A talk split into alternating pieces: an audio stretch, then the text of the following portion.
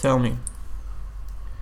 How much dick is enough dick to satisfy a whore? Vilken film? Jag vet inte. Nej, inte jag heller. Men erkänn, det var en rätt cool line. Jag ska... Men det lät typ som något jävla... Robert Rodriguez film typ. Ja. Någonting. Hon så på något där i Mexiko typ. Det är lite kul för att jag har kollade om ehm, Desperados häromdagen. Alltså, Har du sett den? Nej. Nej, men du vet vad det är för något? ja, det är den andra i den trilogin. Mm. Jag har inte sett första men den ser riktigt billig El ut. Mariachi. Ja. He was your El Mariachi. His little gorista. Jag kommer ihåg att jag tyckte Thomas Pontame i Mexiko var ascool. Jo, men eh, jag kommer ihåg när min eh, far visade mig den för att han älskade Desperados. Men Once upon a time in the West, den är ju... Eller Mexiko. Det är så här när, de, när någon blir skjuten så är det flyger typ, typ 10 meter. Och det är ju rätt coolt. Ja. Och Desperados har lite av det men inte samma överdrivna grej. Dock finns det en riktigt ball scen när någon hoppar med en kniv så mot... eh, Vad fan heter han? Antonio Banderas. Ja just det, Antonio Banderas. Hoppar så mot honom och Antonio Banderas ligger på marken. Och så tar han båda benen så, så fångar han upp honom så, så att han liksom, och sen så pushar han iväg honom så rakt upp i luften. Och skjuter han i luften med två pistoler samtidigt så. Så bara bam, bam, bam, bam, bam, bam, bam. Så bara typ bena kroppen, överkroppen. Så bara flyger han typ så här fem meter. Det var riktigt häftigt. Men är det inte någonting med... eh, Alltså just att utspela så i Spanien, Mexiko. Man gillar ju typ inte det. Alltså Desperados funkar för att det känns som en modern västernfilm. För att staden ser typ ut som en sån västernstad. Ja. Fast det är lite bilar och sånt. Men det är i princip, allt är i princip samma liksom. Det hade lika väl kunnat ha hästar som sprang förbi istället för risiga bilar. För jag vet att eh, jag... Alltså när jag, om, de, om man kollar på en film och de säger typ uh, Let's go to Mexico. Alltså jag taggar ju aldrig. Nej, man gör ju inte det.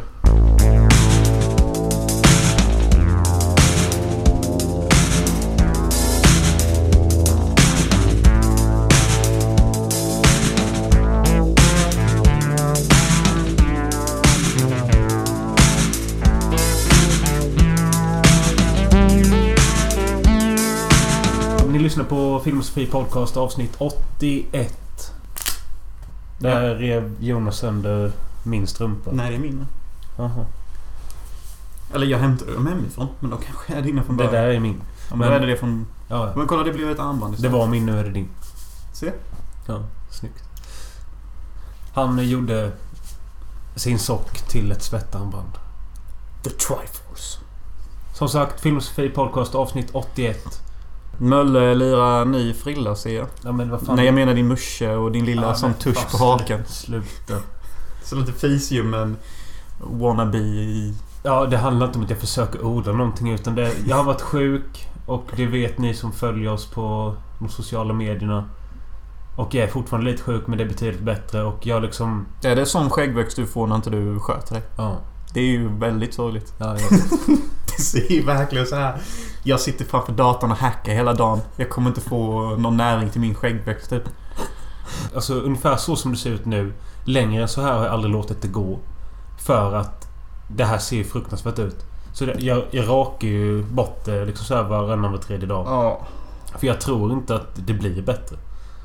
Alltså, det ser ju fortfarande helt kalt ut i kinderna Ja, liksom. precis. Så vi säger om jag hade låtit det vara nu kanske i en månad under. Jag, jag tror inte det hade hänt mycket. Jag har märkt någonting bland män att det är typ rätt få män som har jämn och bra skäggväxt. Det är Jag, möjligt. jag har ju alltid haft det så jag har ju liksom inte så här reflekterat över det. Ja, ända sedan sex års ålder. Ja, typ nästan. Nej men alltså det, det var någonting som slog mig att det kanske är någonting många män känner så här komplex över. Typ, jag har ingen redig skäggväxt. Alltså, jag, jag bryr mig inte. Jag är ju van att jag inte kan ha skägg typ. Men eh, hade jag fått välja? Ja, jag hade väl kunnat tänka mig... Men då, då får jag bara så här, jo men jag är ju van vid att ha en liten kuk så jag klarar mig liksom. Ja, det är jag med. Alltså, jag har inga komplex eller något sånt för det. Nej men det är bra. Men jag tycker nog du ska köra en orakad stil. Eller typ... Så Jag vet att jag ska se ut så här aldrig i mitt liv. Nej men Jag alltså... får Jag, typ ta en sån- nej åh fan jag menar typ. rakad stil. Ja, det är klart. att- Men det är det som- Det jag kommit till. Jag har varit sjuk nu sen... eh, Ja, tisdags. I tisdags. Och legat i den här jävla soffan i ja, fem dagar i rad. Inte gjort någonting. Absolut inte rakat mig. Du borde väl förstå- Alltså när man är lite sjuk och sånt då, då är det ju liksom så här rekommenderat att man ska gå ut lite och sånt. Ja, men jag har... eh, Jag gick ut... eh, Kanske så här 50 meter i alla fall. Eh, Tre gånger. Jag gick... eh, från- Cue Steve Buscemi's World's Smallest Violin. Nej men jag gick från eh, ICA-parkeringen in till ICA för att köpa sour cream and onion ostbågar som jag rekommenderar. Healthy? Yes. Ja. Och sen så en annan dag gick jag och köpte eh, persikaglass. Ja, då har jag kört den här lilla klassiska klass och nypon-dieten. Ja, Den gillar man ju. ja, ja det var, har varit jävligt gott men... eh, Jag har aldrig förstått de här rekommendationerna när man är sjuk. Ja, men drick Coca-Cola. På Nej, vilket men- sätt hjälper Coca-Cola? Coca-Cola, det där eh, med Coca-Cola är väl att den ska vara avslagen när du är magsjuk. Mm. För att det är bla för... Och, Ja men kommer du ihåg det när man var... I alla fall, i alla fall alla i min klass när jag gick i mellanstadiet. De sa alltid det. Ja men drick Coca-Cola. Det var liksom huskur nummer ett i jag har livet. alltid fått det när jag var liten och var sjuk. Ja men är inte det lite offen? Alltså, Det är ju inget nyttigt i den skiten. Det är väl typ vattnet i så fall. Ja, jag vet inte vad det är faktiskt. Men det är väl just att det ska vara avslaget med och... Eh, om det kan vara liksom att... Det kanske stabiliserar magreceptorerna lite. Jag sen att... Är det inte så att... Jag har ju inte varit magsjuk men är det inte att om man är magsjuk så är man väl oftast lite förkyld också och... Nej, Jag vet inte fan vad jag vill komma till. Hur som helst, jag har haft feber och jag vet inte fan om jag har varit så här sjuk på många år faktiskt. Men eh, det är på bättringsvägen. Fett. Ja, och eh, de här dagarna, alltså... Så många filmer som jag sett de senaste dagarna har inte jag gjort sen jag var arbetslös. Vilket är, ja, fem år sedan. eller något. Och jag vet inte vad det säger men... Eh, det känns... Eh, det har känts konstigt och bara liksom... Okej, nu har jag sett en film. Nu ser jag en till. Ja, nu ser jag en till. Jo men det kan vara skönt att vara i ett sånt mode ibland. Ja, men alltså det, är det, jag har liksom inte orkat göra någonting annat. Nej då har jag varit sjuk. Ja. Men blir man inte jävligt såsig i bananen av det? Jo. Och då har jag gått och tagit en dusch eller så har jag öppnat dörren och stått utanför lite. Mm. Ja men det är bra. Ja jag har ju inte i alla fall varit sjuk. Men jag har inte gjort så jättemycket märkvärdigt heller. Jag har mest bara suttit och redigerat eller varit och jobbat. För det är allt jag gör nu. Typ. Visst, man gör väl lite så här free time shit och sånt. Men eh, det är ju privat. Oj, oj, oj. ja, private investigation. PI. Ja, nej men jag vet ju att det har gått bra för din edit. Ja det har det. Det har det verkligen. Typ. Det tog ju jättelång tid att göra de här 25 minuterna i början. Mm. Men att klippa 20 minuter i mitten av filmen som är en skogssekvens har tagit hälften så lång tid som det tog att göra det, det andra. Mm, det måste kännas skönt. Ja. Men det är helt otroligt hur vissa scener bara kan vara så jävla mycket lättare än andra. Man blir helt mindblown typ när man bara tänker på det. Mm. För er som redigerar och för er som inte kan relatera så har jag bara det här att säga. Ingenting. Så att man la ut på, nä- eh, på YouTube nu på några jävla kanal jag följer How to make the shimmer from annihilation. Mm. Kanske inte ska kan kolla på för du... Man kan ju bara justera lite färger så kan du göra det i skogen. Jo, men det, det ska jag nog kolla in. Men det finns ju massa så här roliga color correction grejer man kan göra. Mm. Och det är alltid det jag gör sist på filmen. Eh, idag är det ju den 2 april. Igår var det 1 april. Blev du lurad? Inte ett enda aprilskämt. Nej. Aprilskämt är yesterday's news. Ja men det är tydligen inte det. Alltså jag såg ju någonting som jag är ganska säker på var ett aprilskämt. Eh, jag är dock inte säker men det var... Vad heter hon? Cameron Diaz. Att hon skulle gå i pension Ah. i 45 års ålder. Men bara Eh, 45? Ja, 46 kanske. Shit. Du är fan lika yngre än min mamma ju. Ja, vad fan trodde du? Inte fan vet jag vad jag trodde. 69? Nej men typ 50 kanske. Ja. Nej men det var en sån artikel typ att ja, nu lägger hon av. Hon ska fokusera på familjen och skit. Och det kan ju mycket väl vara sant men med tanke på att det var publicerat igår och delades lite här och där så... Jag tror det är fejk. Vilket jävla aprilskämt. Sen när brydde man sig om Cameron Diaz typ? Nej. Det är rätt märkligt. Sen eh, jag såg... Jag följer ju vissa YouTubers och sånt. Och det blev tydligen ett stort jävla liv om någon eh, YouTuber som jag inte följer men som heter Vlad Reisner. En eh, svensk som... eh, Hade kört en livestream på YouTube. eh, Och sen då... Avslutat den men glömt räcka av och sen satt sig och runkat. Mm. Eh, och det tog ju alla andra stora youtubers upp att eh, Åh nej, runkskandal bla bla bla. Medan hälften av folket fattade att Hallå detta gjordes natten till den första april. Och man glömmer inte en webcam och sitter och runkar så bara typ. Men det var ju någon tjej som hade gjort det. Det finns ju ett klipp som cirkulerar runt typ. Med en brud som hade gjort det. Så det, är- jag tror det är ganska vanligt att man kanske glömmer. det. Men eh, jag såg den här killens... Eh, jag såg både runkklippet och... Eh, alltså jag vet inte fan, det kändes så jävla dumt. Du vet, kameran var perfekt placerad så att man kunde inte se någon kuk och man... Alltså det var typ liksom det här Mm. från bröst till huvud. Och han hade en jävla glidmedel vid... Eh, datorn och satt där och... Nej, det kändes bara fake. Men kom han då? Ja, Jag, jag såg inte hela klippet men det gjorde han säkert. Men sen såg jag killens klipp dagen efter och bara ah, ni gick på det. Prank on you bitch. Alltså jag... Nej usch. Skit. Aprilskämt är ju inte kul. Nej. Sen så läste jag mycket om detta. Att det kommer typ dö ut långsamt men säkert. För att det är så mycket så här hets kring fake news och sånt. Och skulle någon komma med ett aprilskämt så skulle jag bara nej men det är fake Sluta hålla på med sådana här fejkade nyheter. Alltså det, det funkar typ inte i dagens tid längre. Med så mycket eh, digitala medier och skit. Det är ju lättare förr när vi bara hade Svenska Tidningen. För då kunde de garanterat veta att folk kommer läsa dagen efter att ah, det var ett aprilskämt vi gjorde. Men de flesta som kanske ser en nyhet nu kommer ju bara Fy fan vilken jävla, vad fan är världen på väg? Sen så går de och sprider det och så bryr de sig inte att kolla dagen efter på samma media eller någonting. Eller vad som ja, helst. nej, precis. Och så går det förbi deras huvud att det var ett aprilskämt de läste. Mm. Det funkar liksom inte att ha. nej, Alltså det, eller jo, det funkar ju att ha men det är inte samma säkerhetsnivå på det längre. nej, nej. Folk Det, kan ju tro på det. det var ju roligare förut typ, när det inte fanns så mycket nät och grejer. Nej, jag såg en skitrolig artikel någon hade lagt upp. Det var någon, en sån flygande buss typ eller någonting från 45 eller någonting. Det var ju lite kul så. Det kunde man säkert tro på. Eller bara vad fan är det här typ? Jag kom att tänka på en annan grej. Eh, du vet Farmen som går nu, Farmen VIP. Ja, Där eh, är en deltagare Ben Mitkus. ja, Eh, han är en youtuber med ju. ja. Och han gjorde typ för ungefär ett halvår sedan. Det var ju inte på någon speciell dag eller något. Men han körde också en sån livestream där han liksom bara... Han förfestade med några polare och eh, sen låtsades då glömma att kameran var på. Mm. Han avslutade så hej då. Och sen så då gick han fram till eh, vardagsrumsbordet där bara...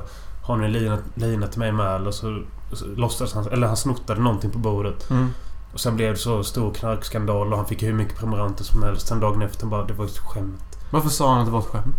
Det borde ju, då borde ju massa avprenumerera typ. Jo, ja, men det var väl det att han förlorade väl lite på det med. Så du vet, det var ju tidningar och sånt som kontaktade honom liksom att du är en dålig förebild bla bla. Men sen han berättade att allting var skämt och hur allting hade gått till. Han gjorde en sån reconstruction video eller något sånt. Men det var ganska kul för det, det, var- det såg ganska trovärdigt ut. Det låter ju lite kul. Mm. Men fan vad jag stör mig på det argumentet. Det, det, det, det håller inte på någon nivå. Du är en dålig förebild. Vadå förebild? Vem är Nej, han en men det, det är ju förebild det för? att många youtubers har ju väldigt unga tittare som följer och eh, ser upp till de här personerna.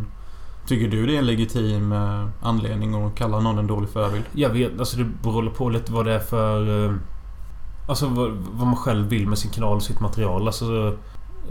Hur skulle du känna om du gjorde massa flumgrejer och helt plötsligt så ringer någon tidning och bara Alltså Robin Möller och Jonas Hansen. Ni två är fan dåliga jävla förebilder. Ni kanske ska skärpa er och men tänka då på är det era så att vi klipp." har inte utgett oss för att vara några jävla förebilder och... eh, Är det någon minderårig jävel som lyssnar på oss så får väl hans föräldrar ta tag i honom. Exakt, det är exakt det som är min poäng. Man kan inte ta ansvar över andras känslor. Nej. Har du sett eh, det som har varit hett i sociala medier med den här broschyren som Skatteverket eller vad fan det var? Nej, Socialtjänsten. Socialstyrelsen gav ut. Åh, vadå? De gav ut en sån här folder, en blankett. Både i digital form och eh, i pappersform. Information till dig som är gift med ett barn. Ja, just det. Det såg jag. Har du något att säga om det? Ja, det är väl lite så här felformulerad svenska va? Nej, det, det, det trodde jag först att det var en fel print. Men efter att ha kollat lite youtubers som snackar om det så är det liksom att den här blanketten är gjord för att det är så många invandrare som kommer hit nu med kulturen att man får gifta sig med folk i vilken jävla ålder som helst. Och så är detta information att Hej och välkommen till Sverige typ. Men här får du inte gifta dig med någon som är under den åldern och du får inte ligga med de som är under 15. Så det är en sån information och folk rasar ju över att det ska inte behövas en sån blankett i Sverige. Vad ska du... Vad fan ska man göra istället då? Nej men liksom att... Eh, eh, jo, uppenbarligen ska det, behövs det ju men det är ju sorgligt att det finns människor som inte fattar bättre. Tycker majoriteten då. Ja, jag kan ju förstå det. Men till det har jag ett motargument. En 13-åring som ser ut som en 22-åring. What the fucking do? Grejer kan vara lite överdrivet, men en 13-åring som ser ut som en 18-åring. Det är ju rimligt. Det är jävligt rimligt kan jag säga det. Ja, Om man är men det bror. handlar inte så mycket om utseendemässigt för det är väl mer att... Eh, ett- Nej, jag menar med att man kanske inte är medveten om att hon är 13.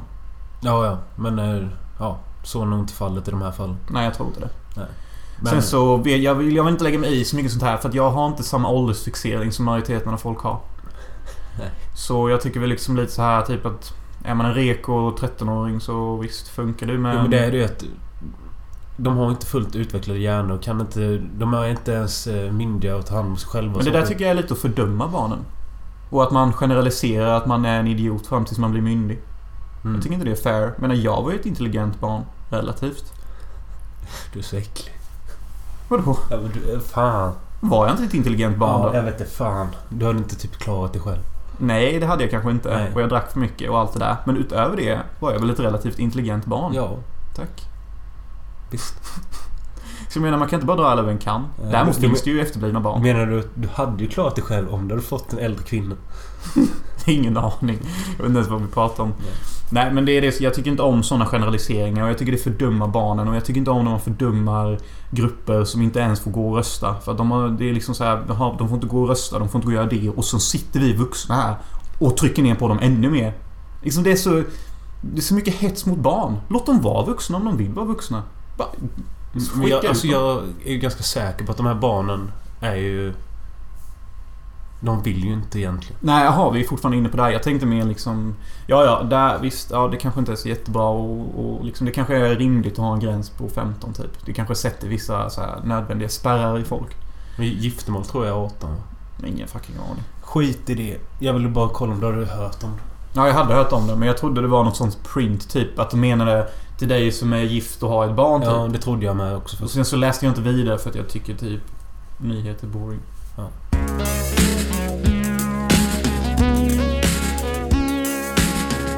Alex lista! Okej, vi är tillbaka med Alex lista. Ett segment som har legat under isen i två veckor. Mm. Och idag är det inte Alex lista utan detta är egentligen Christian Kills lista. Chillen. Nej, han ville att vi skulle göra ett avsnitt om Paul Verhoeven. Vilket vi inte kände... Det var inte tid för er nu. Vi behöver inte ursäkta oss för varför vi gjorde som vi gjorde. Nej, men istället då så snackar vi lite om Paul Verhoeven här i Alex lista och kommer lista våra tre personliga favoriter av... Ja. Och jag tänker du kan ju börja för att det är ju redan självklart vilken som är min nummer ett om man känner mig. Men jag är inte säker på vad du kommer ta som nummer ett. Nej. Vi diskuterade detta för några dagar sedan att du har mycket lättare att lista saker. Det vet ni sedan tidigare med att Mm. jag har ju alltid en jävla massa bekymmer för jag kan ju tydligen inte ha någon kontroll över mina känslor och sånt. Nej, men som jag försökt förklara till dig är att vilken film tänker du oftast på? Och vilken film ser du oftast? Ja. Det är typ det man går efter. Så gav du också sånt här eh, tips bara, ja, men kolla lite på några utav filmerna och eh, känna av. Mm. Och då började jag kolla på Basic Instinct för den kommer jag inte ihåg så mycket av. Såg 40 minuter på den och bara, nej jag orkar inte mer. Den är ju rätt lame. Ja, eh, alltså problemet med den är att det är en sån här standardthriller typ känns det som. Fast Sharon Stone är ju... Ja. Eh, och... Nej men det är ju en standardthriller för att den skapade en standard. Den kom 92. Ja, jag visst. tänker. och sen så började jag kolla på Hollow Man bara för att... Den kommer jag inte ihåg någonting av. Såg hela den. Eh, jag vet inte om jag behöver prata om vilka filmer jag har Nej, sett. Gå på din lista. Ja, plats nummer tre har jag Spetters.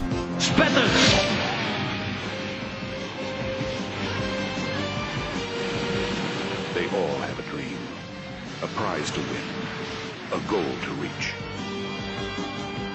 And they all share the dream, each in his own way.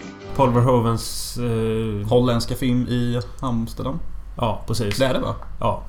Och eh, anledningen till att den är där... Det, alltså jag har bara sett den en gång och nu har jag kollat lite trailers och skit. Jag har också bara sett den en gång, men det handlar ju typ om någon motorcykel... Nej, inte Ja. motorcykelgäng utan så här motocrossgäng Ja, som de är ju tävlar. bara ett jävla gäng som super och alla vill bli crossproffs. Eh, Proffs. proffs.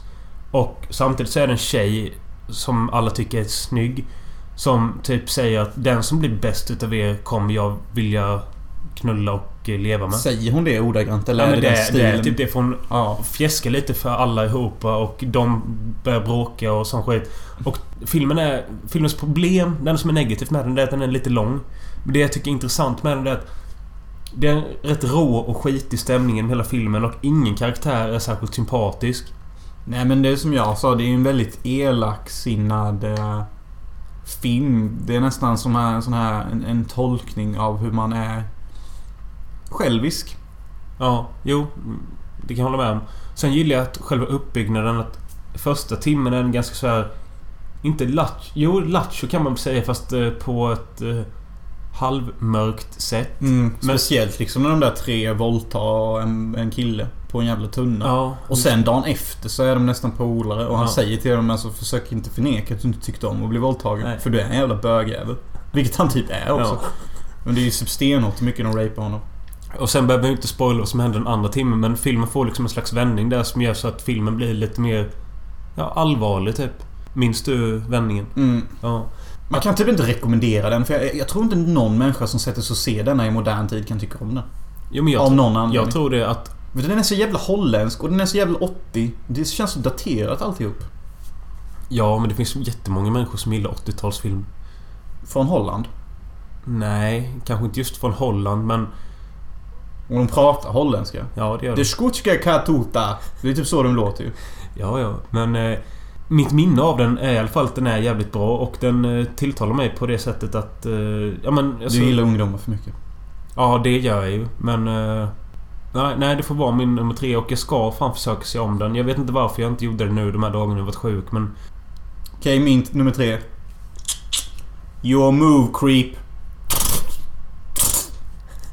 Jaha, Robocop. Ja, för fan. Och jag behöver inte ens gå in på skiten. Det är en helgjuten 80s gory action med en robot. Bam, bam, bam. Ja. Show me the blood, show me the gore. Show me the silly fucking Detroit city in fucking mayhem. Där har ni det. I have nothing more to say. Jag tycker också Robocop är cool. Det är en sån film bara, bara just see it and then you will believe it. Ja. För det innan jag hade sett den då tänkte jag Robocop. Det låter ju astöntigt. Vadå en robotpolis då som skjuter ihjäl folk? Hur jävla coolt kan det vara? Men sen så är det faktiskt jävligt coolt när han kommer där med sin burstpistol och skjuter folk i kuken Ja, och men blodet sen- sprätter. Och... Det är det, det som gör att filmen fortfarande är, är kul att se. Det är för att eh, de inte håller tillbaka på våld och blod Mm. och Och det sånt. finns riktigt roliga skådisar med i filmen. Som Red Foreman, för jag Ja. kan inte hans riktiga namn. Ah, från That 70's Show. Jag har kunnat det men... Kirkwood Smith. Ja, Eller är det, ja, det är ja, han, jo, ja, det- han är riktigt kul. Han är ju då the main bad guy typ. ja, och sen så är ju han med eh, Thomas Eckhart från Twin Peaks väl? Ja, precis ja. I en kort roll kan man Ja. nästan säga. Det är rätt kul. Och så har vi den där klassiska killen man alltid ser i kostym som är med i nästan varje film. Ja, men fan det är ju han ju. Albert Rosenfield, det är ju han. Eh, Från Twin Peaks. Han är ju också med ju. Han... eh, Albert i Twin Peaks. ja, jag trodde det var han du menade som du sa innan. Nej, Thomas Eckhart är ju den andra... Han den gråhåriga gubben i Twin Peaks. Han Ja, är ja, också med. ja, ja, ja, just det ja. Ja, typ Tommy Wiseau ska. Men vad fan, skit i den filmen. Gå och se den om du inte har sett den. Dead or alive, you are coming with me. Min nummer två är Starship Troopers. Ah, Eh, ditt äckelbög. eh, och anledningen till den det är nog för att det är en, troligtvis den jag sett flest gånger. Och Då ska den fan ligga på nummer ett. Buddy Nej. Boy. Ja men jag vet jag hade den inspelad på VHS och det var en film man såg med kompisar och man kunde se den själv och... Och eh, gick den på TV kunde man garantera att man snackade om dem i skolan dagen efter. Ja absolut. Och eh, det var liksom... Den är så jävla lättsam på något sätt. Eh, jag vet inte, du har nämnt det tidigare så att den är som en slags barnfilm. Nja... Den är lite som en sån här... Barnfilm för vuxna har du sagt. Ja det kanske... Nej det tror jag nog inte jag hade sagt. Det säger jag om Ice of the Sun hela tiden. Mhm. Men jag vet inte om jag har sagt att detta är en barnfilm för vuxna. Men däremot är den ju väldigt 91210-aktig. Ja. med alla ungdomar. Verkligen. Det är liksom som en 91210-cast inkastad i en episk Det- science fiction action. Du är den enda som väljer den jobbiga vägen och säger Beverly Hills. Vadå heter inte serien 91210? Jo, men man säger Beverly Hills. oh? Jaha, jag visste inte den hette det. Jag trodde den hette 91210. Jag tror det heter Beverly Hills 90210. Ja. oh. 91210. Men ja. Och sen så liksom det är ju... Jag kommer aldrig ihåg vad han som spelar Rico heter. Jo... eh, Casper Ca- Gaspar. D- Casper DM. Ja, något sånt. Och han vet fan vad som hände med. Men sen Denise Richards och liksom... eh, Neil Patrick Harris och... Neil Patrick Harris är ju rätt intressant. Och liksom det är fortfarande ganska outstanding special effects och... det är eh, väldigt outstanding. Det finns väl inte en enda scen som har en dålig effekt. Nej. Det kanske finns vissa... Nej, alltså nej. Alltså de de här jävla insekterna springer i strålande jävla solsken och ser ändå jävligt pålitliga ut. Ja, och fan vi får inte glömma heller att eh, Michael Ironside är med och han... eh, Rico! Ja, You know what to do! vad heter han? Kurgan är med. Ja. Everybody needs a friend like me. Nej, fast det är inte han va? Jag är nu blandar ihop de två, men det finns ju två vita killar. Men Kurgan är väl... Är det inte Kurgan som piskar honom? Nej, Jo, det- jo, det är det ju. Och det är inte han. Kurgan är ju... Coach! Eller någonting, du vet sån jävel. Ja, och sen vi har ju Jake Busey, Gary Buseys fula son. Ja men det var ju han menade, Jaha, menade okej. tror jag. Nej. Nej, det är ju Sad cut the bug. Sad cut the bug. Du, du, du, du, du, du, du. Och så går ni Patrick Harris fram där till den stora feta insekten i slutet och bara lägger handen på den äckliga huden och bara It's afraid. It's afraid! Och alla bara Yay! Du, du, du, du, du, du. Och man bara Detta är utopin av fascism. Vår fiende är hur rädd som helst. Ja. Vi har lyckats införa skräck i ett intergalaktiskt spindelsamhälle. Det är ju Finns, det filmen är också. finns det någon mot förmodan som lyssnar på den podden och inte sett Starship Troopers? Se den. Det är en underhållande två timmar rätt igenom allting. Min nummer två. So ladies, get those nipples hard and put on a show because this is Las Vegas baby and I don't have time for silly fat women. En av de mest eh, hatade filmerna i historien kanske? Yep, and I love it to death. Showgirls. Yeah. Get those nipples hard baby! Han är ju bäst. Det är ju han... eh, Det är lite kul för han är också med i en sitcom. Varför jag nu sa också. Eh, eh, Jag sköt du nämnde Kurt Woodsmith. Ja, just det. ja, eh, vilken sitcom är det han med i? Nej, jag vet inte. Det är ju den här med de hippiefamiljen Dharma och Greg, tror jag. Ja. Dharma och Greg. Willow Grace. Kommer ni ihåg det? Dharma och Greg? Gör, gör ni det? Nej, jag tror inte det. För det, det är nog ingen som gör. Nej. Nej, men han är med. Han är skitkul. Och vi har ju Elizabeth Berkley. Hon är thin, hon är lean, hon är en mean fucking bitch. Alltså det är hon inte, men Ja. hon är sexy as fuck. Hon försvann typ efter dem. Ja. Nej, vad fan. Showgirls, alltså. Det är liksom... Det är en överskådespelande jävla eh, opera nästan. I en Las Vegas burleskmiljö från 90-talet. Ja. Och... Eh, Och det är en sån här typisk Rise to Fame historia. Hon börjar på någon jävla skiten klubb och sen så hamnar hon på det nummer ett i burleskshow på Las Vegas. ja.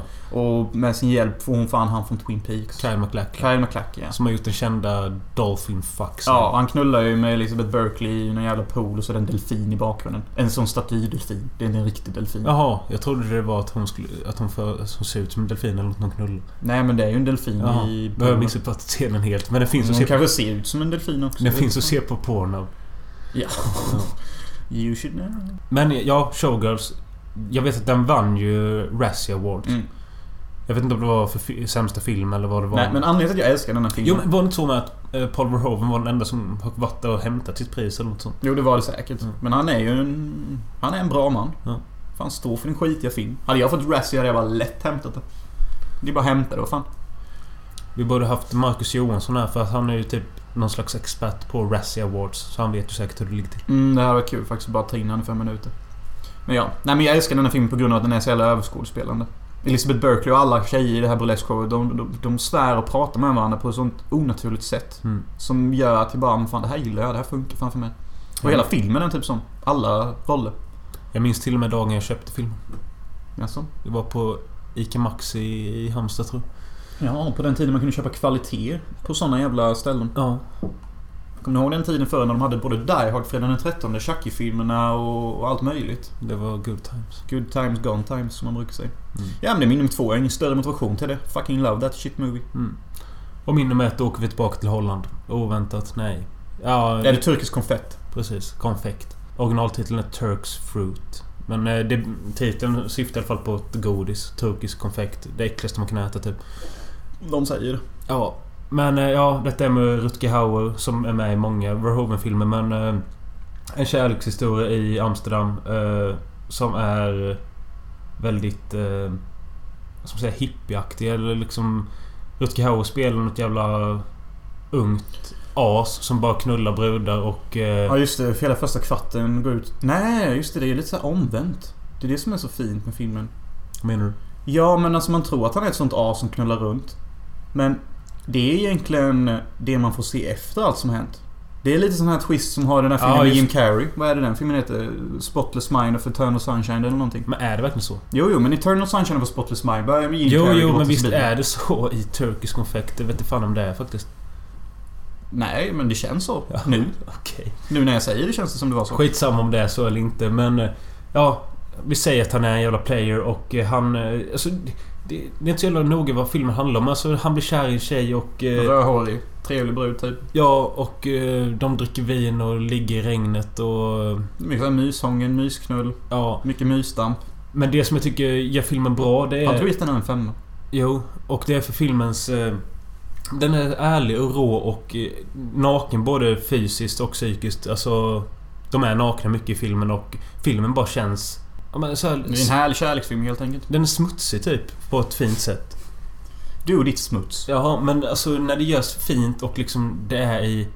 ja, Men det är liksom sk- skön Hollandmiljö och eh, sköna skådisar och eh, likadant. Den är lika uppbyggd som Spectre så att första timmen är ganska lattjo. Sen händer det någonting och filmen blir bara mörk.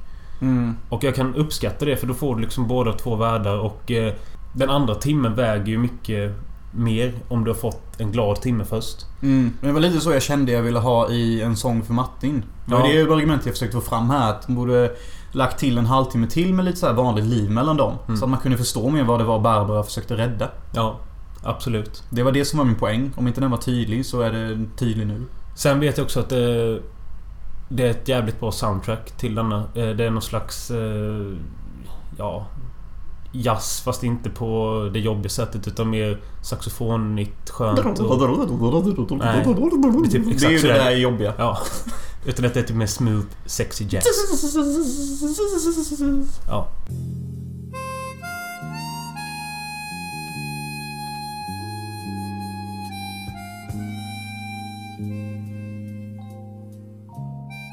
Nej, men jag har också sett den här filmen faktiskt. Mm. Om inte det framgick. Och jag har bara sett den en gång och... eh, Jag har sett en två. Mm. Och det här med sån här romans och sånt som Mölle pratar om. Visst, jag gillar sånt. Men eh, kanske inte i en hel film så. Typ. Nej men det är det att den har ju också såna konstiga, absurda inklipp ibland som när eh, Paul Verhoeven sitter på sin svärfars begravning.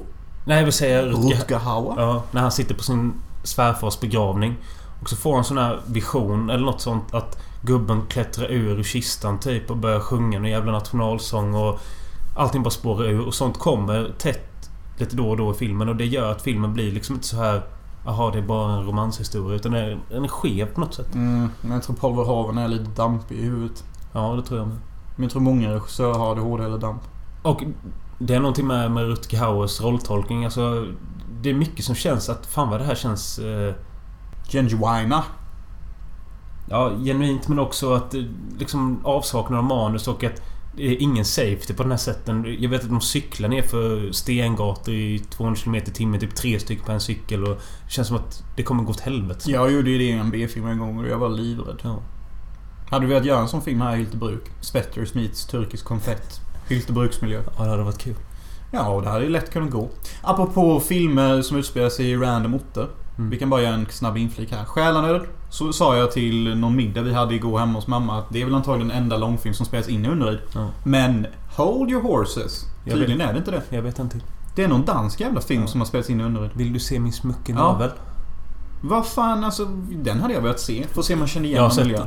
Känner du igen Unnaryd? För mamma pratade om den för... pff, Kan det ha varit 10-15 år sedan? Så nämnde hon att ja, det gjordes ju en film eh, här i Önnered och i Örnahallens eh, simhall. Mm.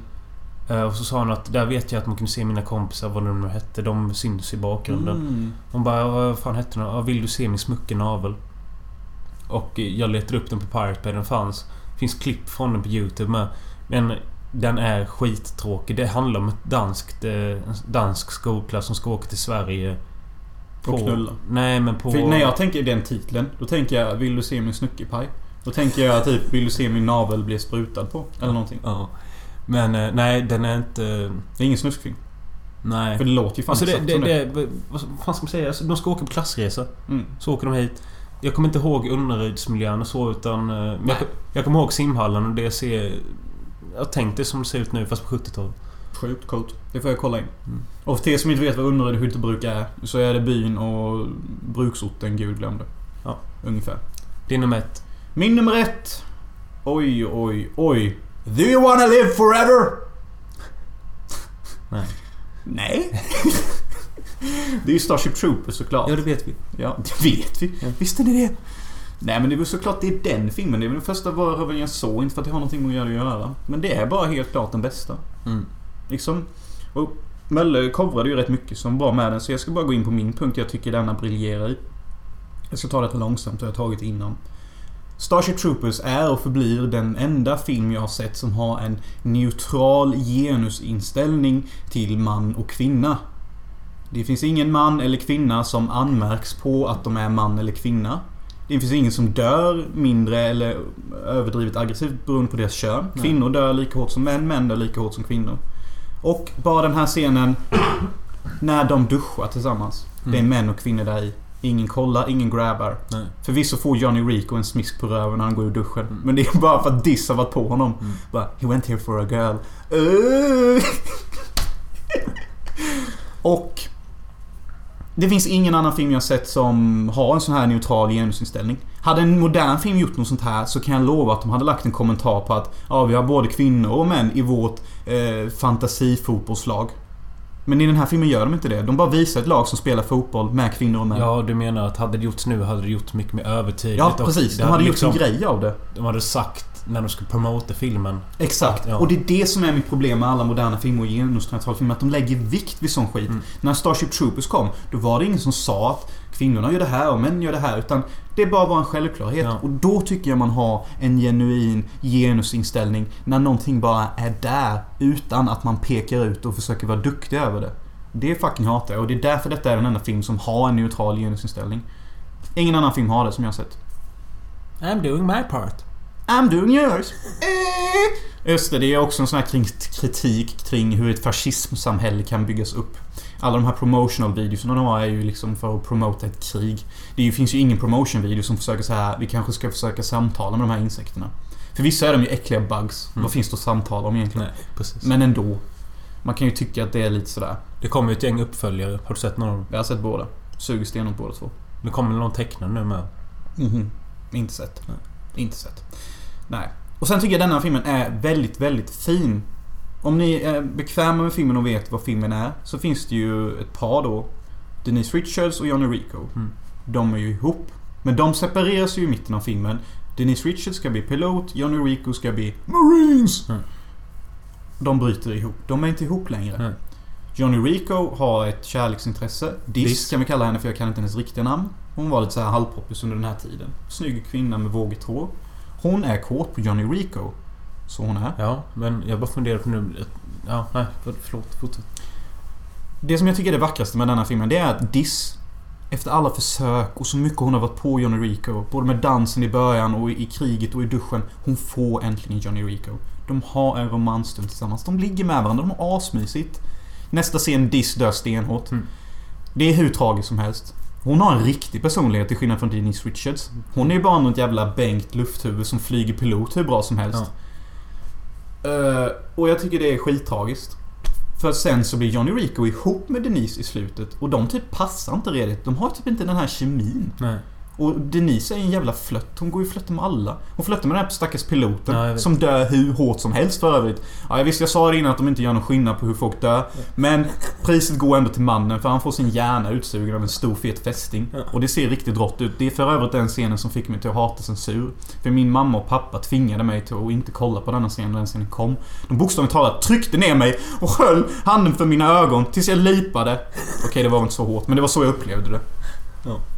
Och jag tror att det är faktiskt just den händelsen i mitt liv som har fått mig till att hata all form av censur. Mm. För att dagen efter, när den scenen kom, såg jag scenen. Ryckte inte ens på axlarna. Nej. Fuck you mamma och pappa! Eh, Men, Men- tack ändå, för att nu hatar jag ju censur. Och det är, det är fan en bra känsla. Ja. Censur ska ut.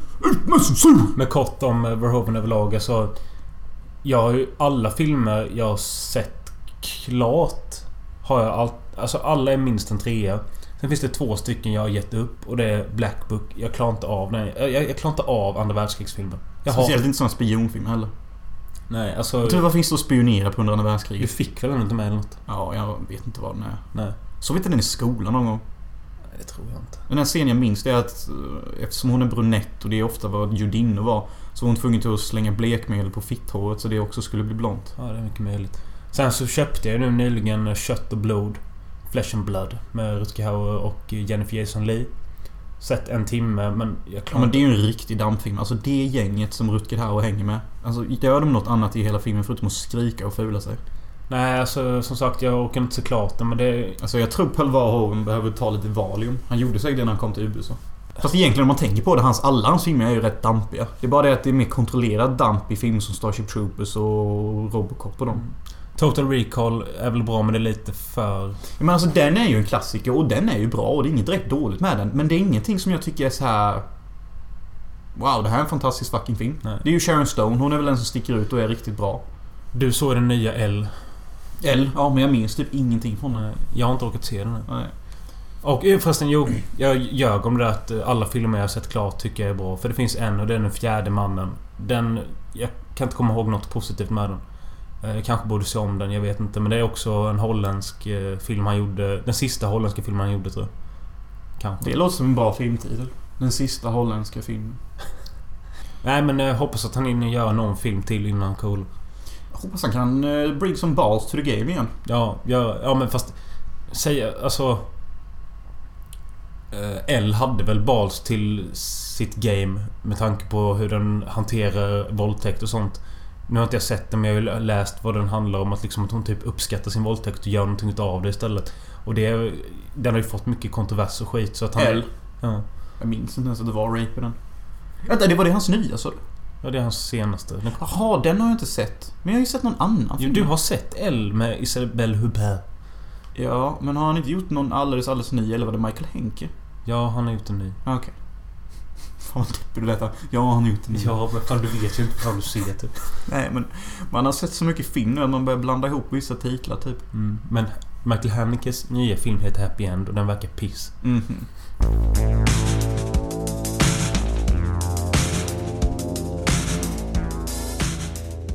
Dagens tema var college och död. Det finns ju en sak till som är gemensamt med de här filmerna vi har sett och det är ju att alla är gjorda under loppet av två år. Det är lite kul. 98 och 99. Mm. Vilken film vill du börja prata om? Jag vill börja prata om Jawbreaker. Ja, då gör vi det. At a school like Reagan High, being the teen dream can be a little hard to swallow. It is with deep dismay that I inform you that Elizabeth Kerr I heard she choked on a jawbreaker. That is so cool. Are you Courtney Alice Shane? Maybe. Now, I'm Detective Vera Cruz. one detective will try to find the face that fits the facts. You ever seen one of these before? No. No? Take a lot of licks to get one of these things down. It's hard. Jawbreaker kom 99. Det är alltså den nyaste filmen av de här tre. Jag vill nästan påpeka att är inte 99 det bästa filmåret som världen har sett? Jag kan nämna bara typ en film. Det är ju Matrix kom ju då och så kom Jawbreaker. The World Is Not Enough kom också men den var inte bra. Men alltså det är, det är ofta jag kommer, man kommer förbi året 99 och bara åh 99, bra film. Det känns som ett väldigt bra filmår. Jag kan hålla med. Alltså, det är ett kul ord. Verkligen.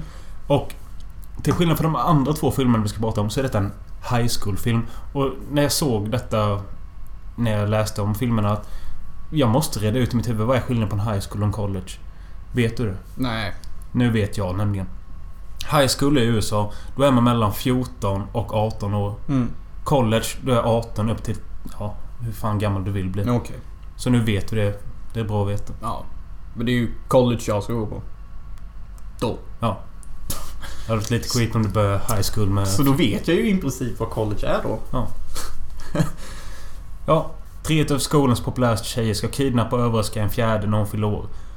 De råkar dock döda henne med hjälp av en jawbreaker. Som är då alltså ett stenat godis som är ungefär lika stor som en golfboll. Och det menar man ska slicka och suga på det i flera dagar. Ja, jag känner igen det godiset från... Det finns på Reddit, jag kollade upp Ja, detta. jag vet. Men alltså, jag tror det har funnits i Sverige. Ja. Det sjuka är att den faktiskt heter Jawbreaker. Ja. Eller att det är ett slang typ. Det, det hade lite andra namn. Gutterballs eller någonting.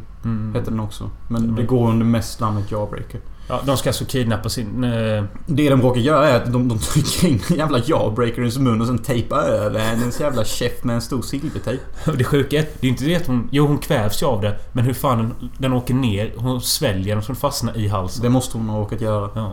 Men det är ju riktigt jävla stenhårt att trycka in en jawbreaker. Det kanske de borde pratat om innan vad Ja. fan det kunde blivit för konsekvenser. Det. Men den som gör det är ju filmens största bitch. Den absolut populäraste tjejen. Det är Rose McGowan.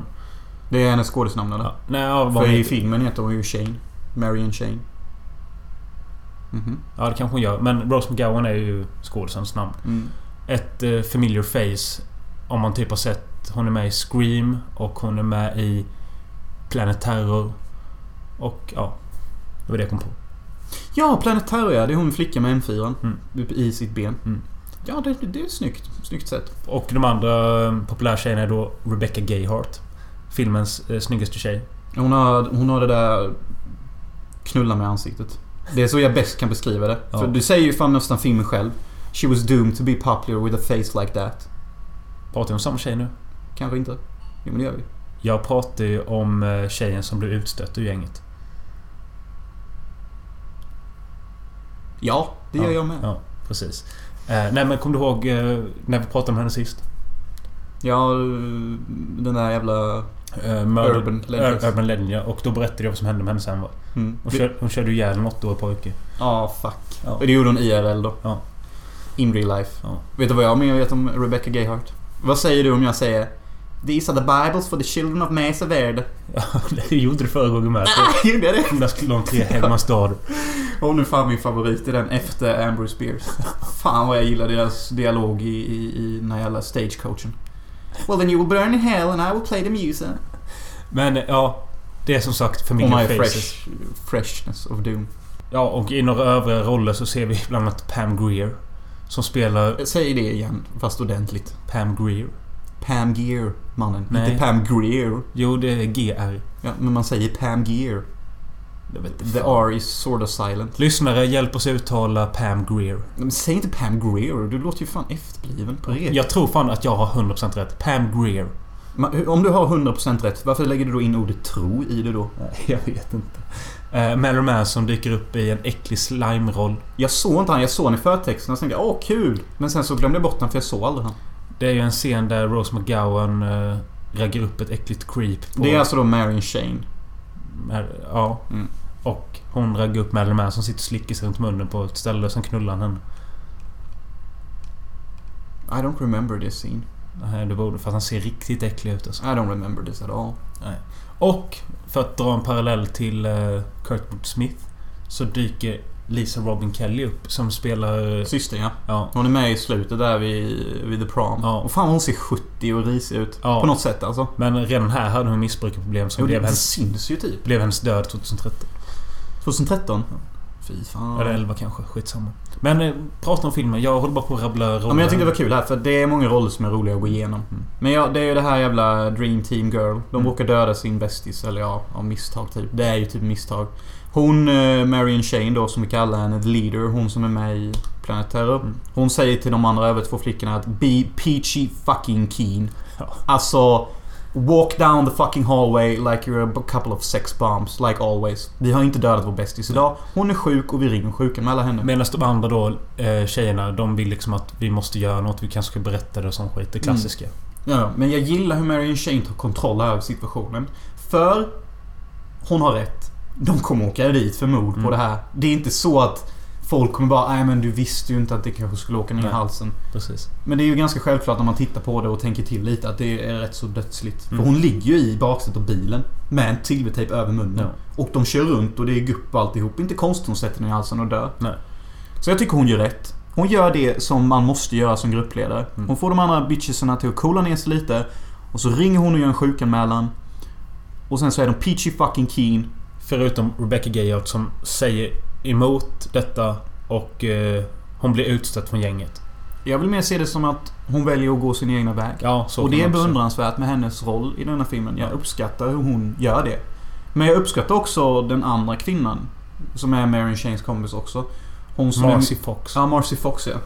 För hon, hon, jag gillar henne med för att hon visar starka känslor av lojalitet och hon supportar folk. Exempelvis när Marion Shane då har ringt och gjort sjukanmälan så säger hon Wow vad duktig du är, du lät verkligen som en vuxen person. Och sånt uppskattar jag i ett gäng. Det är fint. Ja.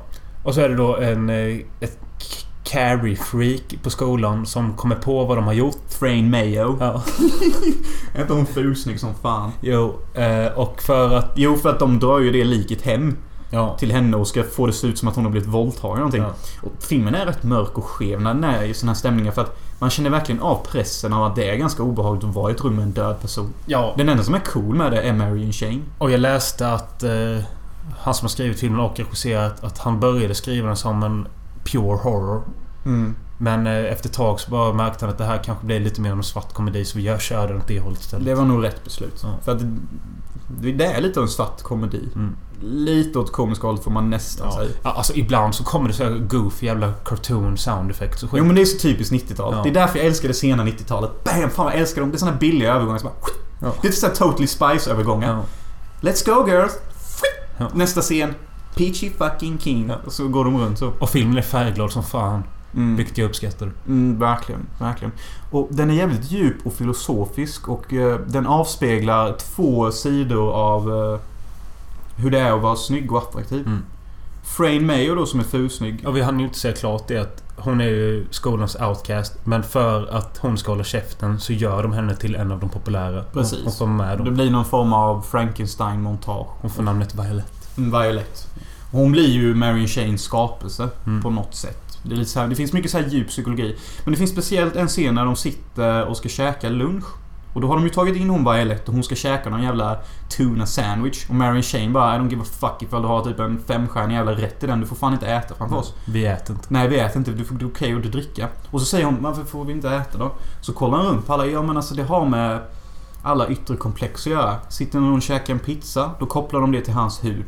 Han har finnar, ja det är för att han käkar pizza. Och kollar vi på dem där borta så är de fett de för att de äter. Liksom, det blir ännu ett sätt för folk att kunna hugga på en. Ja. Och det tyckte jag var ganska briljant. Att hon- hon är en smart person den här. Sen säger hon också så här, men det är klart vi gillar mat. Man måste äta för att överleva och må bra i livet. Det är Mm. bara det att vi äter inte här för att här kommer alla döma oss efter det. Nej, precis. Och hon är Nej. ofta sån här i filmen. Väldigt, väldigt smart kring grejer. Och jag tycker också om när Frame Mayo först kommer över och kommer på dem med det där. För då säger ju Marion Shane till Fran att Ja, vi har inte officiellt mött, men du vet ju hur det är med de grymma politikstämningarna på skolan. Mm. Hej, jag heter Marion Shane, god dag. Ja.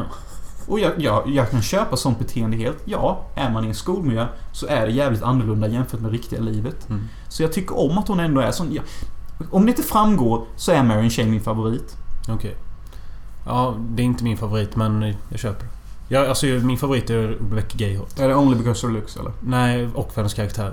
Du gillar att hon går sin egna väg och hittar en pojkvän Ja, alltihop. och eh, är inte psycho bitch. Nej, Mary Shane är ju lite på gränsen till Psycho Bitch. Hon är ju lite för avslappnad kring döda människor. Mm. Och hon är lite för duktig på det här med att undanröja lik och ringa och sjukanmäla och vara peachy fucking keen hela tiden. Det ger också ett obehag till mig, det gör det. Men jag kan heller inte riktigt köpa hur de andra bitchesarna vänder sig mot henne.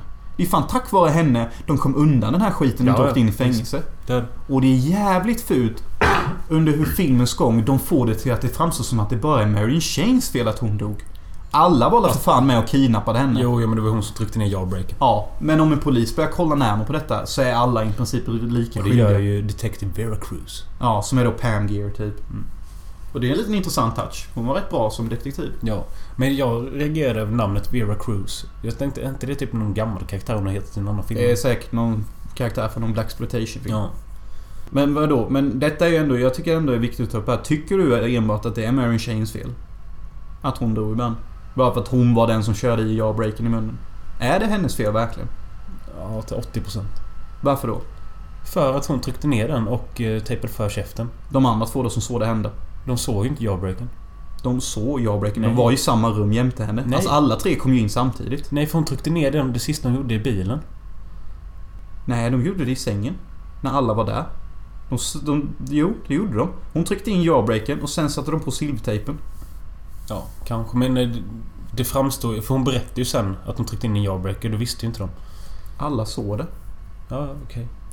Herregud, vad är det du diskuterar? Ja, men det, det är det här jag menar. Det är ju liksom det här som jag gör mig lite upprörd. Typ att... Hur fan kan de lägga all blame på henne? Det var ju fan, ni var ju fan med och planerade detta säkert. Ni alla hade svarta masker på er. Det var nästan en Jallo-film i början. De kom in där och kidnappade henne. Och vet du vad jag trodde att eh, tjejen som ligger i sängen... Hon ligger i sängen där. Ja. Jag trodde det var Katie Holmes först. Ja, det kan man nästan tro. Det kan man nästan tro. Nej, men filmen har många sådana här teman också. Och, det, och som jag sa innan, innan du avbröt för några minuter sedan. Att filmen speglar två typer av eh, ytlighet. Det finns den ytlighet som Marion Shane och de predikar. Det här fina ben, fin look, fint smink, bla bla bla. Snygga naglar, det senaste. Allt är skitsnyggt, killar uppskattar. Men Fran Meyer har också det här, det finns det snygga i det fula. Som när hon tittar på nacken av hon som dör då. Ja. Fräknarna. Hur hon ser olika mönster i hennes Mm. fräknar i nacken. Hon ser en delfin, hon ser en korvgubbe. Men det är, hon är helt besatt. Ja, men det blir en sån här... Det blir en annan typ av yta. Ja. Den här se det f- f- fina i det fula typ. Mm. Och det tycker jag är fint med filmen. Att den har många så här teman som genomsyrar hela filmen. Vilket gör den mycket, mycket bättre än om den bara hade varit som den var. Ja, alltså jag såg ju inte det här djupa som du har hittat i den. Jag tyckte bara det var en underhållande, kul film. Se, exakt, det är det som är så bra med den. Att man kan välja vad man vill se lite. Och jag tycker det är kul att det fortfarande finns typ 90-tals collegefilmer man inte har sett. Ja, och, och ja. Nej, men min, min enda beef jag har med den, jag uppskattar inte riktigt slutet och jag uppskattar inte hur de mejslar ut Marion Shane som den enda onda i filmen. När hon inte alls är det. Hon var ju skitsnäll ju. Jag började tänka lite på Headers när jag såg den. Lite, lite så. Ja fast detta är ju en perspektivgrej. Det är det jag gillar med filmen. Att det det finns många perspektiv. Du tycker hon är en stor bitch och hon förtjänar 80% av straffet. Vilket jag tycker är helt jävla orimligt med tanke på hur jävla mycket hon försökte rädda sina vänner i i början. Visst hon kanske Ja, gör men om vi det. vänder på det. Vi säger att om du hade varit eh, Marcy Fox som hade stoppat in jawbreakern. Tror du att hon- hon hade reagerat likadant då? Vadå? Hade hon, hade hon försökt rädda situationen lika mycket? Om inte det var hon som hade gjort eh, döden. Det kan vi inte veta och det är en bra poäng du tar upp. Och antagligen inte. Och det är väl kanske därför som det gör henne till en stor bitch. Men med situationen vi har till hands så tycker jag det är lite fittigt att utgå från att göra henne till bitch nummer ett. Trots allt hon gör. 3 av 5. Ja, jag håller med. Life's a bitch, then you die. No, honey, you're the bitch. Oh. Vi åker ett år tillbaka i tiden till 1998. Dead Man's Curve. Fast kanske mest känns som The Curve, verkar det som. Jag vet inte, men Dead Man's Curve är en bättre titel. Denna filmen var svår för mig att förstå. Och Ja. hänga med i. Eh, jag kan hålla Nu med. när jag tänker på det. Det känns som en svart, dimmig dröm. Snubben som har skrivit och regisserat den, han har även skrivit eh, Den sista måltiden vi såg. Och det känns, märks lite faktiskt. Sista måltid. Du vet den vi såg med mm, den nitt- från 95, Cameron Diaz och några till. De sitter och käkar middag och bjuder folk. Och, Ah, fan. den var ju rätt bra men jag tycker de känns lite lika när man tänker på det. I sina karaktärstolkningar. Ja, och dialog och ja, allt. Mm.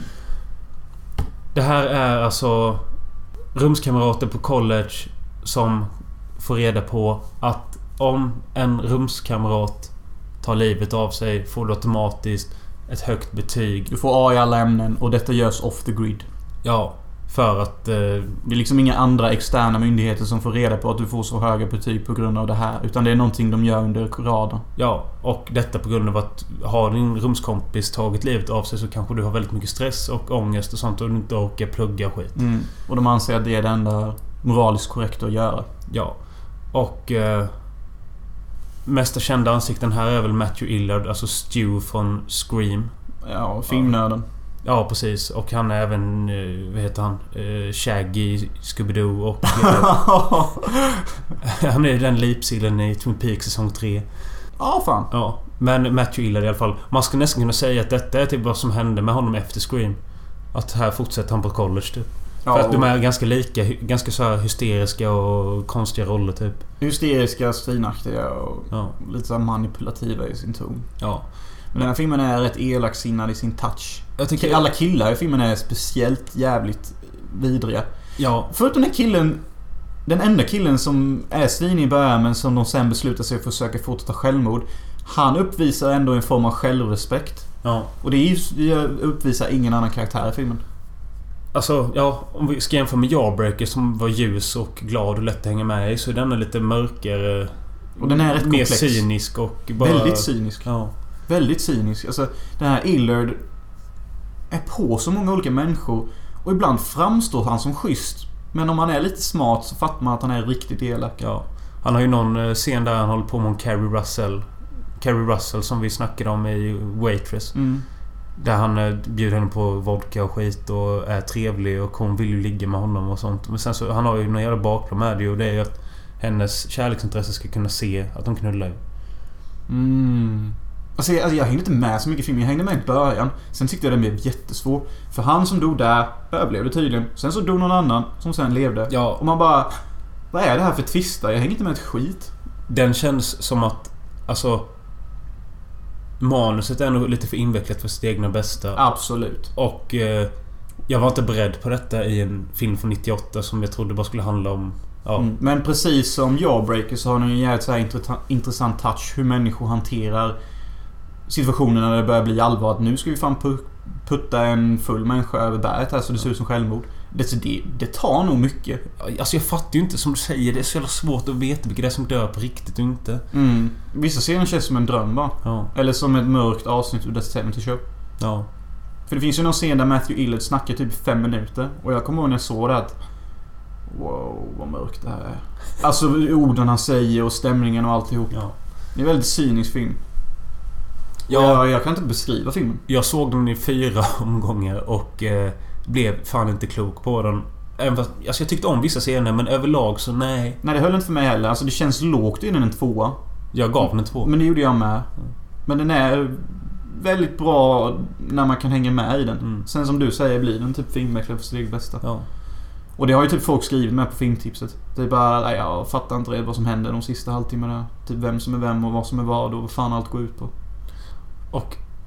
Alltså, som, alltså, du sa ju att Jawbreaker kändes klassisk 90-tal med färger och ljudeffekter och sånt. Och filmningen och allt ja. Jag skulle ju säga att denna känns också klassisk 90-tal fast en annan sida av 90-talet. För denna är liksom mer åt det mörka thrillerhållet typ. Mm, det finns ju många Många sådana konstiga mörka thrillerfilmer från 90-talet. Och det finns många konstiga mörka ljusa thrillers från 90-talet. Ja. Det är lite hela 90-talets grej typ. Men ja, jag tror inte det var så mycket att säga om Dead Man's Curve mer än att den var för svår. Ja. Vilket är så jävla konstigt att säga. Nej men det var det. Men en film med exakt samma handling. Ja faktiskt. Från exakt samma år, 98 också. Det är helt sjukt att man kan göra de här två filmerna samma år. Den här heter Dead Man on Campus. Handlar om två rumskompisar som... Men det är ju samma handling, vi behöver inte ens säga det igen. Nej, men skillnaden här är att... De måste hitta en roommate. Ja, men alltså den ena killen är bara en jävla slacker som gillar att röka sin fina stora bong. Den är en typ två meter lång lila bomb. Ja. Och den andra killen är en... Plugghäst. Ja, plugghäst. Och de har hamnat i samma rum. Och eh, den här bombkillen får med den andra killen på feststämning. Och jag tycker det är en ganska så här naturlig karaktärsövergång från plugghäst till ultrastoner. Ja. För att han har aldrig haft en direkt tjej. Och han får en tjej som kysser han rätt så direkt. Och Mm. sen så ligger de och sen så röker han på. Och har man inte legat och typ inte rökt på så tror jag man lätt så rätt kan bli snärjd från plugget till det Ja. livet. Utan liksom någon vidare eftertanke. Ja, alltså de har, de har det gött och speciellt den här eh, nya killen Josh. Alltså... Han eh, får ju liksom... Ja, det blir ett nytt liv för honom där. Men baksidan är ju att de sabbar sina betyg. Mm. Och därför då ska de göra samma sak som Dead Man's Curve. De ska hitta en till roommate. För Mm. de är så pass bra vänner att de vill inte döda varandra. Nej.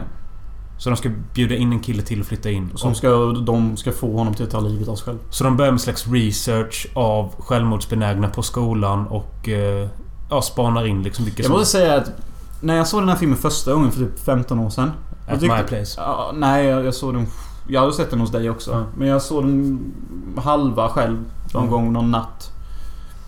Och då tyckte jag filmen var jätterolig. Men det tyckte jag inte denna gången. Inte jag heller. Inte alls. Inte Jag tycker dock de första 20 minuterna funkar riktigt bra. För att de två har en fin kemi. Mm. Och jag gillar hela utvecklingen när de kommer till colleget och alla karaktärer. Och, och jag fylls av någon sån här stark entusiasm att Shit, jag vill också ha det här college-livet och jag är på väg dit. Jag blev så här riktigt, riktigt taggad. Det var nästan svårt för mig att se filmen för att jag vill så gärna själv in i den miljön och ha en chans till det. Du vill också ha en sån bong. Jag vill också ha en sån bong och en sån roommate och ett sånt jävla festliv. Ja. Eh, ja, ja, det är så tänkte jag. Men det jag tänkte på var att... Det här var inte alls som jag minns det. Alltså jag kommer ihåg det Nej, man som- får ju nästan vara typ 12-14 för att tycka det är kul. Ja. Skämten är ju inte roliga och alla karaktärer är bara överdrivna. Den första killen de bjuder in, jag tror det är han Cliff eller vad fan han Mm. heter. Han är ju... eh, Det är ju lite kul dock när han, han är ju så jävla otrevlig mot kvinnorna. Ja, ja. Och så kan han tända eld på en kvinna. Hon börjar brinna rätt mycket. Det roliga att den han tände eld på är ju hon... eh, Allison Hannigan. Mm. Michelle från American Pie och Marshalls wife i How Much Ja, och det är lite kul att Marshall är med i denna filmen. ja.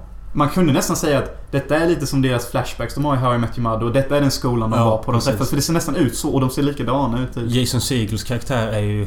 Ja, rätt sjuk i huvudet.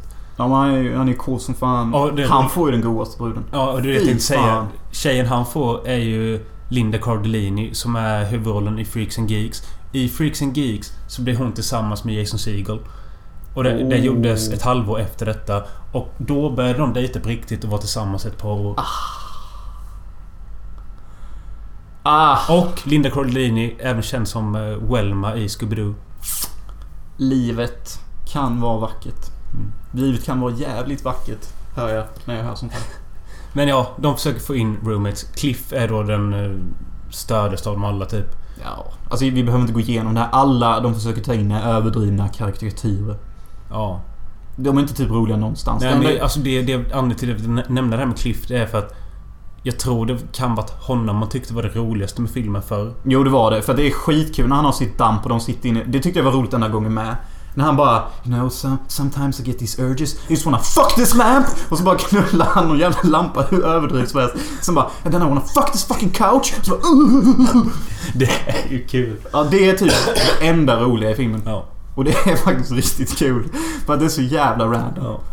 Så bara, you guys, you got some bitches. Och sen är det faktiskt lite kul när han tände eld på Anderson Halligan för att det var så jävla... Ja, det hade jag helt... Och hon började brinna asmycket. Ja. Det är typ såhär skithemskt. Och det är så kul efteråt med. Han bara... I think I really fucked it up with my girlfriend over there. Ja, tro det. Du bjuder hem värsta psykot som tände eld på din flickväns jävla kompisar. Hur fan ska du reparera det? Sen Nej. är det inget roligt med i filmen typ. Ja, Jag läste, alltså någon hade ju skrivit bara Jag verkligen älskar när de låtsas att de spelar Dina och bla bla bla när de ska göra inbrottet. Och det var fan roligt också ju. Tyckte du det? Det var så jävla kul på något sätt. Du vet, det måste ju varit sån hets du vet när han glömde skift eh, kofoten där och han sparkar upp skåpet. Det är liksom så här, det är adrenalin då. Ja. Typ och så, kom, och så kommer security guarden in. Han bara Whoop! Och så fastnar security guarden i hans jävla rep. Ja. Så att han springer med honom och han bara flyger överallt. Det är så jävla överdrivet. Det tycker jag också var skitkul med 90-talet. De hade många så här överdrivna eh, vad fan slapstick-humorscener när folk flyger genom rutor Ja. och folk bara wow. Jag kommer ihåg speciellt i Airbud när, när den där elaka... Speciellt i... Ja, men, vet du den där killen som har hunden från början? Ja. När han snor tillbaka hunden och hans bil går sönder. Ratten först, sen gaspedalen. Han bara wow. Och allting bara ramlar sönder. Det är så jävla roligt. Jag älskar sån humor. För att det, det är också sån här scary movie-humor. Typ någon rapar på någon och de flyger Mm. 10 meter. Men det är han- han Cliff i filmen som är psykot. Han är ju med i första Scary Movie. Det är han som... Det som han gör det roligaste i hela Scary Movie när han knäcker Cindys rygg. Vadå? Nej men du vet, eh, de gör den där parodin på eh, I know what you did last summer och så skriker han på Cindy bara, We take this to our grave. Say it Cindy, say it. och så tar han, lyfter upp henne och så knäcker han henne över benet. Fy fan vad jag älskar sån humor. Ja. Scary movie alltså. De har man skrattat sönder åt. Ja. Varje skämt är fan hur roligt som helst. Deadman Campus, inte lika rolig som vi minns den. Men lättsammare och mycket skönare att ta sig igenom än Deadman Campus. Här är ingen krusiduller. Mm, precis. Men om jag skulle rekommendera en film som antagligen är bättre så är det ju Dead Man's Curve. Den har ju mer av en... Den har ju mer djup och mer finess till sig. Även fast den är för krånglig. Mm. Än Dead Man on Campus. Ja, jag satte en tvåa på Deadman Campus nu. Mm, jag med. För det, det vi tar upp som vi skrattar åt här, det är ju typ det enda som är roligt. Men det finns ju också 70 minuter till som är jobbigt att ta sig igenom. Ja, Jobbet vet jag inte, men det är inte kul. Nej, precis. Man ser ju en komedifilm för att ha kul. Ja. Ja, Lite kul var det när han drar till honom med den jävla... Ja det, det Board kommer jag ihåg me. första gången jag såg också. Då höll jag på att skratta ihjäl mig typ. Ja. Nej men de två har bra kemi. Så när det bara är de två, då funkar filmen. Det är lite jobbigt när de tar in de här seperna. För att de, de är inte trovärdiga typ. You guys ever get horny? Well, it depends on where you're going with this. Christ, I do, man. I get I get these urges sometimes. I just I gotta hunt this lamp. I gotta screw this couch. Ja, avslutningsvis ska vi prata om Emanuel Taboo Island. Eller Emanuel on Taboo Island. Eller Taboo Island with Animal. I don't really fucking care. Jag har bara två grejer att säga om den här filmen. Det ena är... Den är fruktansvärt jävla kass. Det andra är... Det är en given etta. I rest my case. Ja, men då tar vi våran betygsskala. Ja, alltså vi kan också nämna detta att...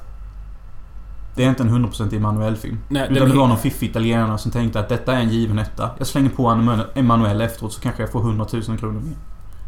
Ungefär så. Mm. Eh, och då går vi till natur och miljö. Ett. Till tre har vi betyg. Ja. Och detta utspelar sig på en... Vacker, fin ö, men den är inte filmad på ett vackert och fint sätt. Därav ettan. Jag kan nog ge den en två. Sa han blygsamt. Nej men alltså jag tycker ändå att det är någorlunda trevligt. I- Fast det- alltså, det ser horribelt ut på vår, vår jävla VHS-kopia men det får en tvåa utav mig då. Sex. Det är sex scener lite här och där. Men, Men det är ju fruktansvärda ljud och musik ja, på det. Och de ser skittråkiga ut. Ja, ett. Våld. Det var typ en fightscen och de sprang runt i bergen och jag... Fulade sig. Ja, ett. Eh, musik. Jag tyckte till början att det var lite skönt men sen blev det bara fruktansvärt jobbigt för Till och med öronen. värre än första Manuel. Och Vad den fan- var ändå fiffig. Ja, Första. men vad var det du kallade... Du sa någonting om ju- eh, musiken. Du kallade det någonting. Gjorde jag? Ja, det lät så jävla passande. Vad fan var det du sa? Ja, det har jag glömt. kommer inte ihåg, Men det är en etta det här med. Ja. Underhållningsvärde. Ett. så totalt då för mig har vi sex poäng. Och du fem. Mm. Jag visste att det skulle komma såna här filmer.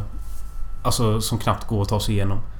För det kan vi ju helt ärligt säga att vi eh, efter vi hade sett en 35-40 minuter så började vi hoppa så här fem minuter framåt. Lite helt Vi hoppade väl ja, en, någon, en minut så snabbt, snabbt, snabbt. Bara för att se vad det är vi fick erbjudande. Och Ja. det var ju som du sa, eh, beskrev det, att det, det, det Frånvaron av handling kan ibland vara skönt. Ja. Men i detta fallet så hjälpte det inte alls filmens större syfte. Ska man köra en film där man bara liksom ska hänga med ett gäng människor, då får ju det vara ba- antingen snyggt eller intressant. Gärna både och. Att liksom det är en intressant dialog eller vad fan som helst. Det här har inte det. Nej, och, och det, det är ganska tydligt att det inte är med Emanuel vi har att göra med. För Emanuel är en intelligent kvinna med pondus och Här självinsikt. vet, hon, här vet hon inte vad whisky är. Nej, precis. Nej, precis. Bara What's this medicine? Och så bara Det är en whiskyflaska lilla du, kvinna. Och jag började ju tänka direkt fan, nej det är ju inte Manuel här. Hon är helt efterbliven och fular sig och Hon puttar undan en kille i någon scen. Det hade aldrig Manuel gjort. Inte någon har haft erotik med så. Nej. Men eh, skönt att vi är av med denna för att som jag fattat som så är detta kanske en av de... Jag tror det är den sämsta. Mm. Eh, för nästa blir eh, Emanuel and the Black Cobra Woman. Den tror jag på. Det låter spännande. Och efter den så är det en som heter Black Emanuel, White Emanuel. Och efter, Versus. Efter de två, då kommer vi in på det här senare 70-talet och det är då det blir All the sleaze and guts typ. Alltså det som är de kända filmerna. Okej, spännande. Typ Around the World, In America, Cannibals och, och så vidare. Spännande, spännande. Det ser jag fram emot. Men nästa vecka blir det alltså Black Cobra Woman. Vad ska vi göra nu?